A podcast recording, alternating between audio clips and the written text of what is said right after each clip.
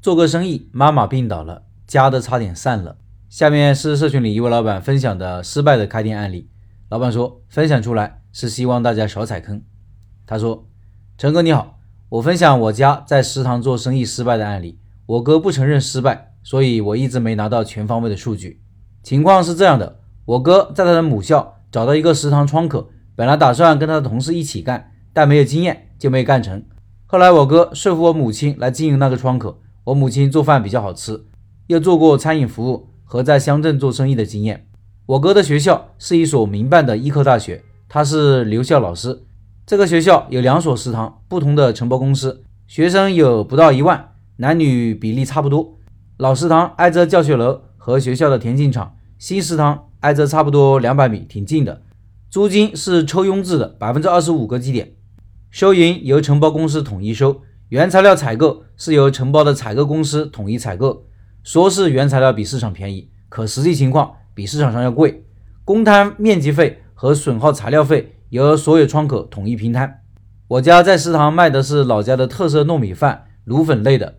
下面有图片和价格表，听音频的老板可以到开店笔记的公众号查找对应文章，看这些图片。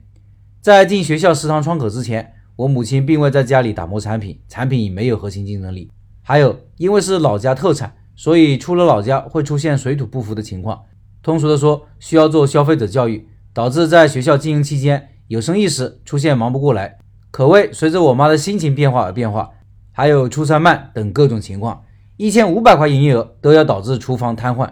二零二零年十二月，我母亲受不了食堂的高强度的压力生病了，很重要的原因就是我妈妈心态崩溃了，加上身边没有得力助手，各方面的压力太大，导致旧病复发，做了手术。本来在食堂没有赚到钱，又花光了家里所有的积蓄，最后因为我妈妈住院欠了一屁股债。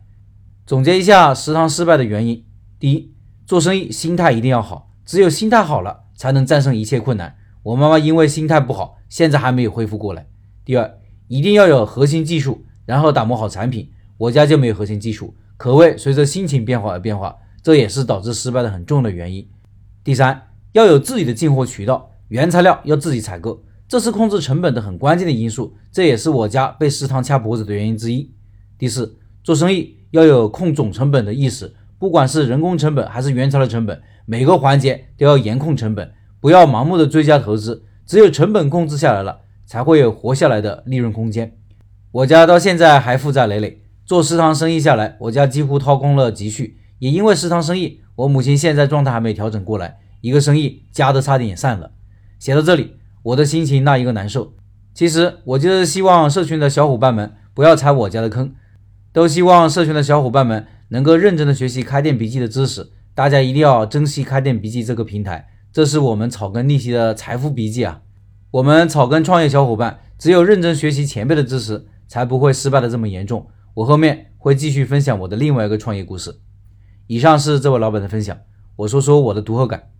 很多食堂或者美食城的模式。都跟这位老板遇到的情况类似，就是租金是抽佣的模式，佣金一般都百分之二十五以上，这意味着后期的租金成本占营业额的百分之二十五。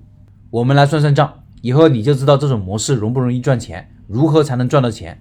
餐饮的平均毛利百分之六十，在食堂做的话要低一些，算百分之五十的毛利，那原材料成本也是百分之五十，水电公摊啥的占百分之三，以上成本占了多少？百分之二十五加百分之五十加百分之三。那等于百分之七十八，剩下来还剩百分之二十二，这百分之二十二要承担人工和净利润。我们以前说过，餐饮的人工成本大概占百分之二十左右。如果不招人，老板自己也要算上工资。这个时候你会发现，剩下的只有百分之二的净利润空间了。而且你会发现，只要抽佣比例超过百分之十五的，赚钱就难了。更何况食堂控制的食材毛利会更低。在食堂或者美食城做生意，注意两点：第一，抽佣比例不要超过百分之十五。第二，如果抽佣比例超过了百分之十五，你还想做，那就从其他地方抠利润。比如你的产品需要的人工很少，比如你的产品毛利可以做得很高。